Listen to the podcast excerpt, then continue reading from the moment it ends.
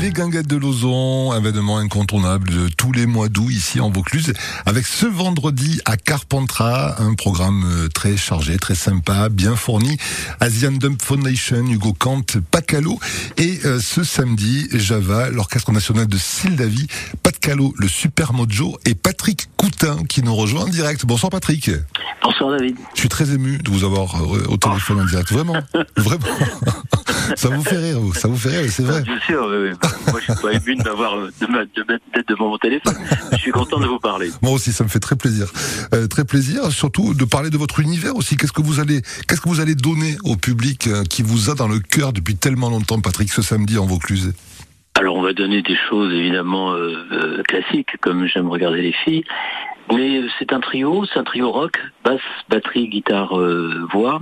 Donc euh, on va donner un concert de rock avec euh, essentiellement des titres euh, que j'ai composés qui viennent euh, du début de ma carrière jusqu'à euh, jusqu'à ceux que j'ai composés euh, il y a quelques mois pour mon prochain album.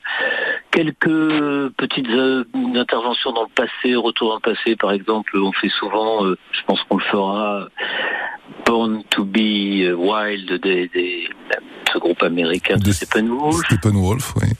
Oui, et puis euh, très souvent aussi, euh, alors les concerts dépendent aussi un peu du public. Hein. Il y a une vingtaine de titres, on en fait une quinzaine dedans.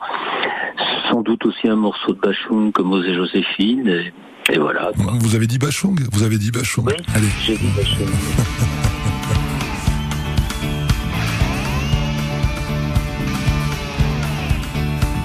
à l'arrière de Berlin. On devine Pourquoi Bachung en particulier, Patrick? Oh, il y a, il y a- il y a- dans mon univers, il y a finalement, il y a beaucoup. De, moi, j'aime un peu toutes les musiques, donc je suis pas, je suis pas euh, fermé à d'autres musiques que le rock ou que, que les musiques que, que, je pratique, mais on peut pas tout faire. Et dans mon univers en France, il y a, y peu de, chanteurs euh, qui ont été dans des directions où, finalement je, je me sens à l'aise. Et Bachung en fait partie. Après, j'ai une admiration euh, très forte pour Bachung qui a su rester très très droit, très très digne dans, ses choix de carrière et une sorte de tendresse pour lui parce que c'est euh, un chanteur de ma génération que nous avons un peu vieilli euh, ensemble dans, ce monde.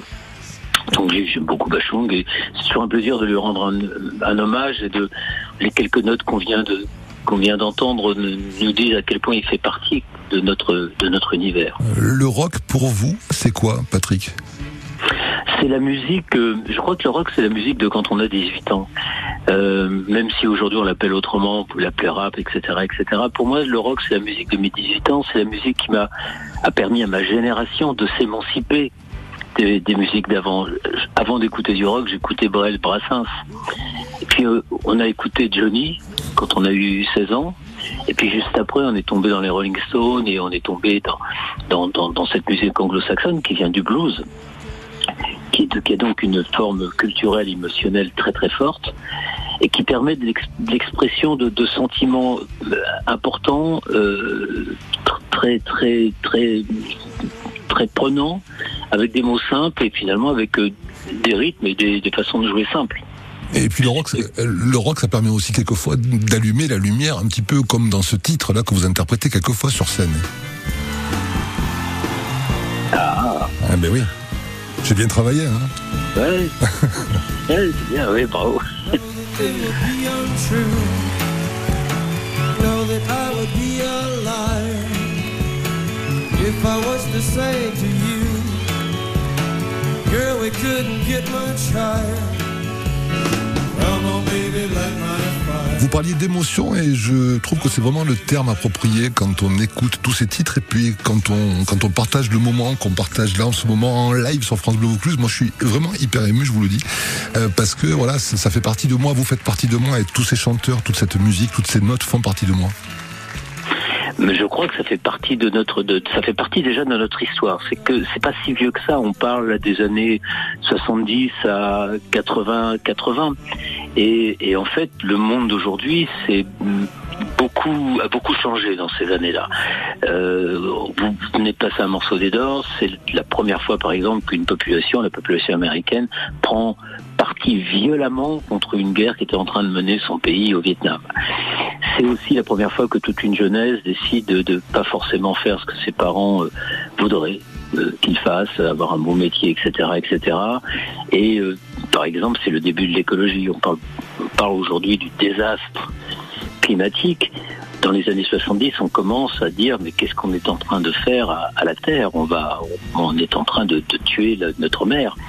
Donc ces, années rock ont, beaucoup formaté la suite, même si sur le fond, quand on voit la situation mondiale aujourd'hui, on peut pas dire que c'est totalement réussi. On est à nouveau en guerre. Le, le, les crises climatiques sont, sont, sont, sont, en mauvais état, enfin, sont, nous mettent en mauvais état.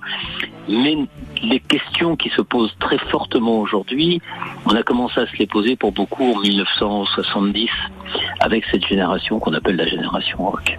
Vous ne bougez Et qui voulait en même temps, excusez-moi, je vous en prie, allez-y. Qui voulait en même temps vivre d'amour, de partage et de plaisir. On est bien d'accord, on est bien d'accord.